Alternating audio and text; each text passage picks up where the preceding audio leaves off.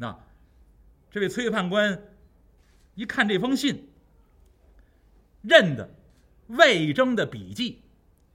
崔判官一看这封信，这信写的很客气，写的什么呢？帝魏征顿首拜上。丰都长案崔兄台下，这是古人写信的规矩。那谁写的这封信？写给谁的？客客气气，这么一个开头。再往后看，一夕郊游，音容宛在，一别数载，不闻清教。吕蒙不弃，梦中临事，使之兄长高迁，奈何阴阳隔阻。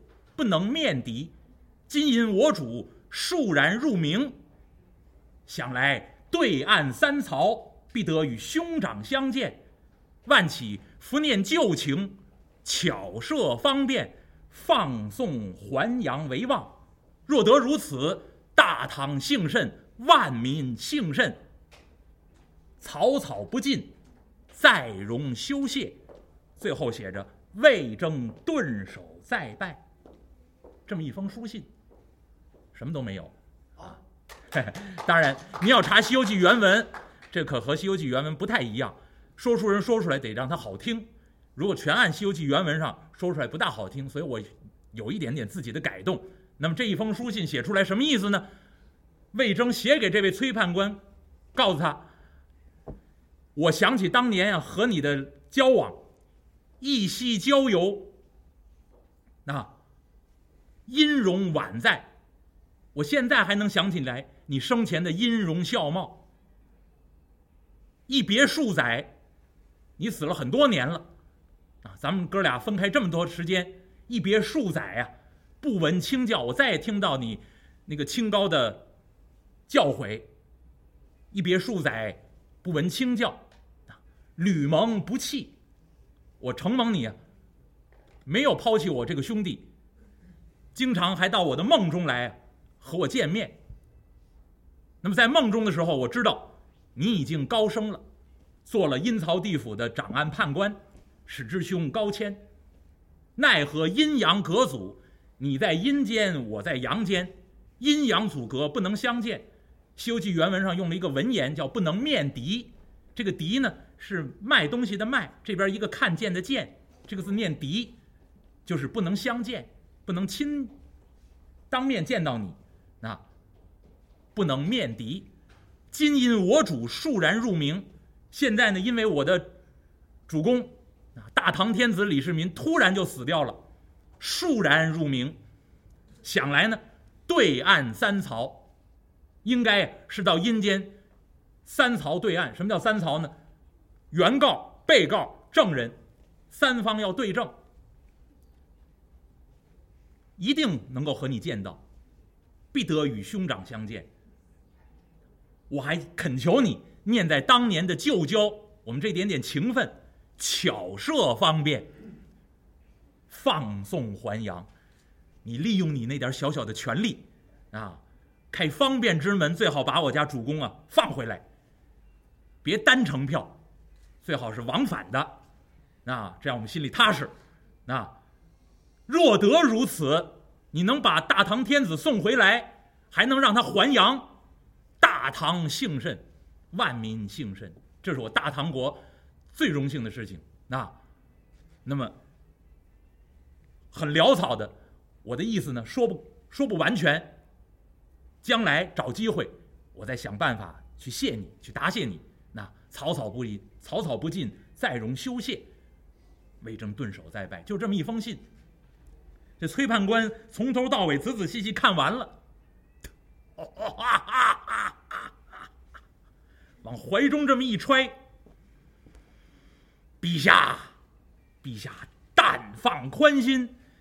既然有魏征贤弟这封书信，嘿，我与魏征贤弟生前有旧交，我们交好甚厚。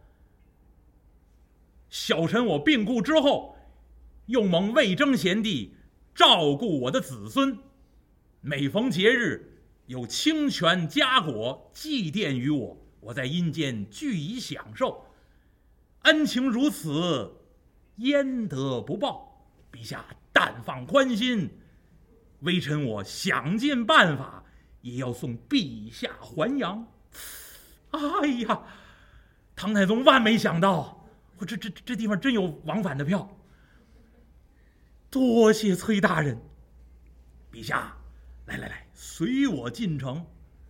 话音刚落，从城里头出来两名青衣的小童，身穿青衣，手里面打呢皂青色的引魂幡和一把皂青色的伞盖，叫青幡皂盖。两名小童儿打着青幡皂盖从城中出来，看见崔判官了。大人，严君有请。好，头前带路。两名青衣小童打着青帆皂盖在前面引路。这个帆叫什么呢？这个帆叫引魂帆。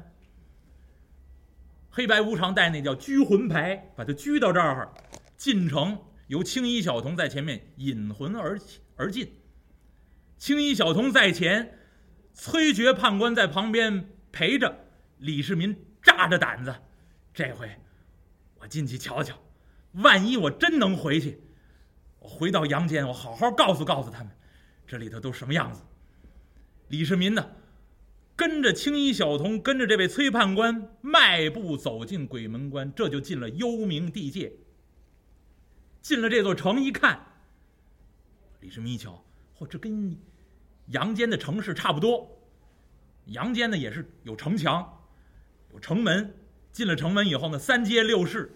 你要听说书人一说呢，比如说后面《西游记》三藏法师到了哪个城了，一进城，三街六市热闹繁华，做买的做卖的啊，卖卖葱的卖卖面的啊，卖柴的卖炭的，卖鸡的卖蛋的啊，卖鸡毛掸的卖零件的，那熙来攘往，热闹繁华。这个呢，跟阳间的意思差不多。也很热闹，也三街六市，唯独呢，这个热闹的气氛呢，和阳间不大一样。来来往往呢，那不是做买做卖的人，都是鬼魂。说是来来往往，其实就是飘着，啊，飘过来飘过去，而且呢，随着他们这个飘动，还伴伴随着一种声响。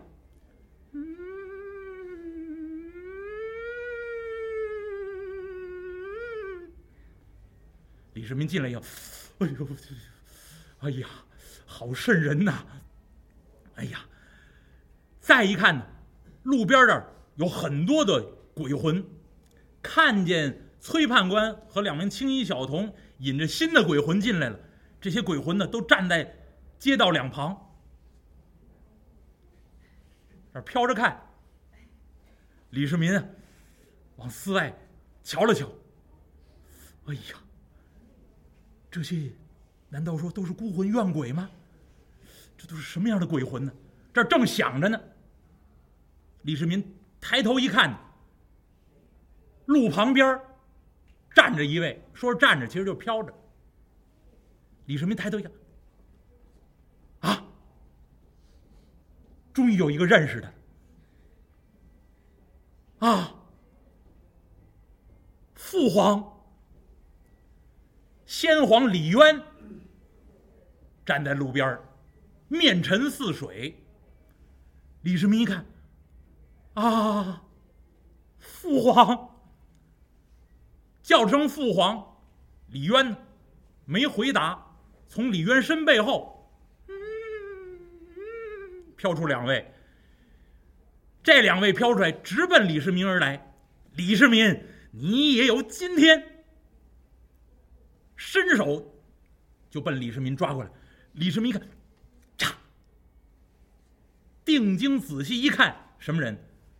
自己的兄长和自己的弟弟，建成、元吉，从李渊身背后飘过来，伸手就抓向李世民，给李世民吓坏了。哎呀！崔大人，崔大人救我！这位崔珏判官呢，怀抱。象牙护板，这只手判官笔，拿这判官笔一指，大胆鬼魂，还不与我脱一下！建成元吉不敢往上冲了，这才退到两旁。崔判官带着李世民的鬼魂，陛下快走快走！这一路之上恐怕认识你人太多。催动青衣小童赶紧往前走，走来走去，走去走来，穿街越巷，再往前看，一大片宫院，叫宫殿巍峨，就跟皇宫一样，也是飞檐翘角、雕梁画栋。唯独呢，气象森严，有一种阴森恐怖的气氛。崔判官一看，陛下，前面一道森罗宝殿，两名新青衣小童啊，举着这个青帆皂盖进去通报，功夫不大。转身出来，把李世民引进去。李世民进了这座宫院。来到最雄伟的这座大殿台阶之下，在这恭恭敬敬站着等着，一会儿的功夫，就听得见殿中啊，环佩叮当，珠串相碰之声，一会儿啊，香烟袅袅，出来这么好几对青衣小童，一左一右，一左一右，手中的提金锁提炉，日月掌扇。一对一对往外出，二龙出水式雁别翅排开。这些青衣小童让到两旁，李世民一抬头，高高的殿宇之上，台阶上头并排站着十名。这十位全部都是冕旒官。为什么刚才听见珠串相碰之声？头上戴着这个冕旒啊，前面有。玉珠子穿成的串儿，这个叫冕旒冠。这十位全都是头戴冕旒，身穿龙袍，腰横玉带，足蹬官靴，相貌有丑有俊，肤色有黑有白，但是衣着都一样。李世民一看，崔大人，这、这、这、这、这，这就是十殿阎君吗？陛下。正是十殿阎君，陛下。向前十里，李世民迈步上前。哎呀，十位大王，犯人李世民这厢有礼了。再看这十殿阎君站在台阶之上，恭恭敬敬向李世民还了个礼。哎呀！大唐天子到此，我等有失远迎。陛下，来来来，上殿中一叙。李世民一看，哎呀，十位大王，我乃戴罪之人，不敢劳动大王之礼呀。哎，陛下，陛下乃人间君主，我等乃阴间鬼王，不必拘礼。陛下，请到殿中叙话。一摆手，把李世民往森罗宝殿上让。李世民这才迈步上台阶，来到森罗殿上。十殿阎君落了座，特意给李世民看了个座位。李世民一看，哎呀，十位大王，这里焉有我的座位？哎，陛下坐下好讲话呀。让李世民落了座，李世民也是炸着胆子坐在这个凳子上，恭恭敬敬。这位崔判官往十殿阎君身背后一站。那位说：“这十殿阎君是谁呢？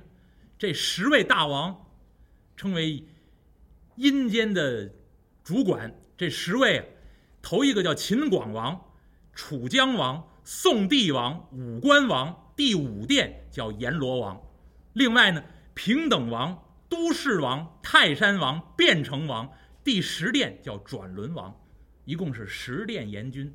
这是中国老百姓民间很熟悉的十殿阎君。其实要按佛教说，佛教负责阴间的只有一位，叫阎罗王，那翻译过来叫阎罗。中国人呢给他加了一个字，就是王，叫阎罗王。所以呢，这个佛教和中国的民间传说融合到一块儿，就出来所谓的十殿阎君。而这十殿阎君里面的第五殿，就是佛教本来有的那个阎罗王，就是第五殿阎阎罗王。其实这个阎罗，您要看的话，呃，您每回来听我的《西游记》啊，我到后面可能还会反复说，佛教里面有很多词儿，我们平常习以为常，用惯了。不加以考究，其实你要考究的话，这些词汇都直接来自于佛经的翻译。比如说今天说到这个阎罗，这阎罗就是梵文，这个梵呢，双木林，底下一个平凡的凡，就是印度的语言，古印度语称为梵文。梵文翻译，佛经里面翻译的时候，有些按照意思翻，有些不按照原意翻，因为原意特别复杂，翻译出来呢可能会有歧义。所以呢，不直接翻译它的意思，就按照音来翻译。比如说阎罗，就直接是梵文的读音写出来汉字，这是音译。那么它意思翻译出来什么意思呢？有一个含义叫遮止。什么叫遮止呢？遮就是遮盖，止呢就是停止。一个人犯了罪，有阎罗在这儿提醒他。不要再干这样的错事，就叫遮止罪恶，有这么一层含义。再有一个，这个阎罗，按照意思翻译出来，还有一层含义叫什么？捆绑，就是缚，绑缚的那缚，绞丝旁，翻译出来意思也可以是这个意思，叫缚。什么意思？做了错事的人要受到束缚，要受到惩罚。那么这这就是阎罗的本意。所以当初从古印度传来。因为它的意思有这么多的含义，那有清净、有遮止、有捆缚、有束缚等等，那不直接翻译它，直接呢就按照音来写，就是阎罗。那那然后再和中国民间的十十位阴间的王合在一起，就变成了所谓的十殿阎君。其实您要看佛教里面有很多词儿，我们平常都都用，比如说有一个词，我们用的特别多，叫世界啊。我们现在仍然用这个世界如何如何啊？这个世界还会好吗？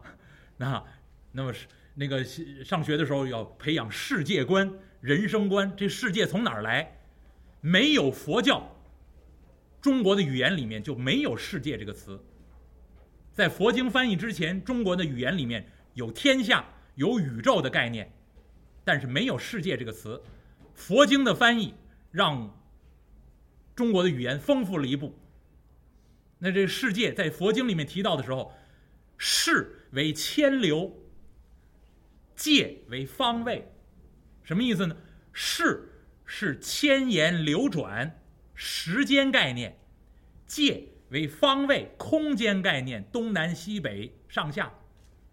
所以，一个是一个时间概念，一个界空间概念，一个时间概念加一个空间概念。谓之一个世界，就是一个时空。一千个这样的世界，谓之小千世界；一千个小千世界叫中千世界；一千个中千世界叫大千世界。所以佛教说三千大千世界。而且这个世界的概念不是我们现在说一个地球的概念，相当于一个一个宇宙的概念，有无量无数的世界。三千大千世界浩瀚无垠，列位，您仔细想想，公元前六世纪，佛祖乔达摩悉达多不依靠任何科学仪器，靠的什么？靠的是自己的智慧。他说出来的宇宙观、宇宙观念和后来人们的科学认知是一样的，这就叫智慧。而且，那佛教还有个词，比如说说时间概念。时间里面有一个词，佛佛教分的特别的细致。最长的一个时间叫什么呢？叫劫。中国人有一个词叫在劫难逃，那个劫劫难，这什么意思呢？佛教说最长的时间概念就是一个世界从生成到毁灭的时间叫一劫。这一大劫多长时间呢？据说啊，有人算过，因为鄙人数学不好，你让我算这么多的数字，我直接就懵了。直接就晕倒，啊，那么有人算过，这一大劫这一个世界从生成到毁灭多长时间呢？二百六十八点八亿年，这是佛教说的一劫的时间。最短的时间多少呢？我现在就可以给您看，听到了吧？这一生，这还不是最短的概念，这叫一弹指。这一弹指不是最短的概念，最短概念什么叫刹那？刚才您听到这一声响，六十个刹那过去了。有的佛经上记载九十个刹那为一弹指，说法不一。总之很短的时间，现在也有人计算，说这一刹那多短呢？零点零零一三秒。所以刚才您听这一弹指，六十个刹那或者九十个刹那过去了。那，而且这个刹那也是梵文音译，我们现在还用最短的时间概念。那这都是从佛教来的。再比如说平等，啊，我们现在说平等、博爱、自由什么之类的这些词，很多都来源于佛教。《金刚经》里面说“世法平等，无有高下”，这个词来源于佛经翻译。那再比如说王菲唱了一首歌。那个电视连续剧那那个那个歌那主题曲，张嘴一唱四个字“如是我闻”，从哪儿来？佛经，佛经所有佛经打开第一个第一句话，就是这四个字“如是我闻”，就是当初我是听佛祖这样讲的，我是这样听到的。通常的佛经最后结束的时候还有四个字，叫“皆大欢喜”，信受奉行。这“皆大欢喜”我们现在还用，佛经翻译来的。这些信徒们听到佛祖的那个教育，听到佛祖的教诲，心中都生出大欢喜，皆大欢喜，都从佛经来。那，所以后面有机会再慢慢的给您说，这词儿多了，那慢慢再说。那今天说这个阎罗，从梵文直接音译过来。唐太宗一看，十殿阎君端坐在上面。自己恭恭敬敬坐在下边，等着吧，这是要问案呢。大家都落了座了，五殿阎君，就是这位阎罗王，手捻胡须看了看李世民大唐天子，嗯，在。陛下，今日传唤陛下至此。非为别事啊，只因有泾河龙王至此喊冤，说你答应救他，反而派魏征前去斩杀于他，他心怀不满，冤魂至此控诉于你。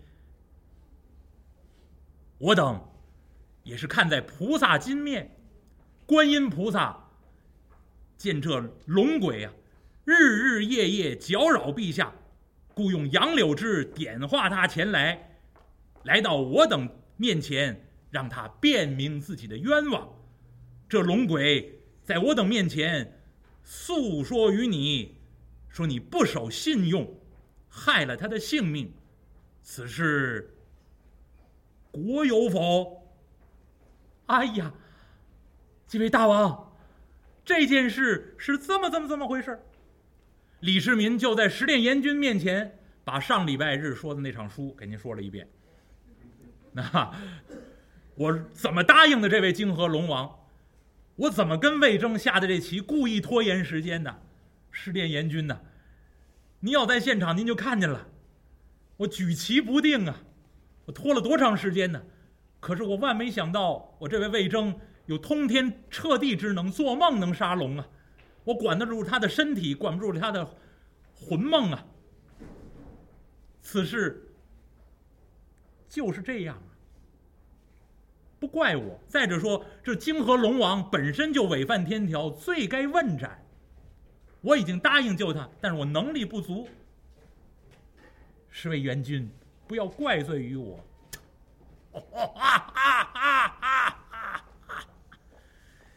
阎罗王哈哈大笑：“陛下不必害怕，此事我等尽知啊。”这泾河龙王生死簿上已经注明，死于贞观三年，死于人曹官魏征之手。他生死已定，只不过菩萨有一点慈悲心肠，让他到此诉冤。他既然控诉于你，我等不得不将陛下提调前来问上一番。既然陛下说明原委，也让这龙鬼可以安稳投生。来，喊了声来，崔判官躬身施礼。阎君，来，将那泾河龙王之鬼魂带到六道轮回之处，让他偷生去吧。崔判官下去安排泾河龙王前去转世投胎，咱们书不细表。李世民一看。这件事就完了，那我怎么回去呀？我还在这儿待着呢。等崔判官回来，李世民拿眼睛看着这位崔珏。崔判官一看，点点头，那意思，放心，我看机会。崔判官交令，十殿阎君一看，大唐天子。天子既然到此，这样吧，崔判官，到后面查一查这位大唐天子的生死簿，看看大唐天子寿该几何呀？遵命。崔判官一看，嘿，机会来了，我呀，到后面瞧瞧这位大唐天子到底活到什么时候。倘若有机会，我好找个机会把大唐天子放送回阳，对得起大唐的子民，我也对得起我这位贤弟魏征。十殿阎君传下命令，让崔判官到后面去查看生死簿。列位休息十分钟，咱们待会儿接演。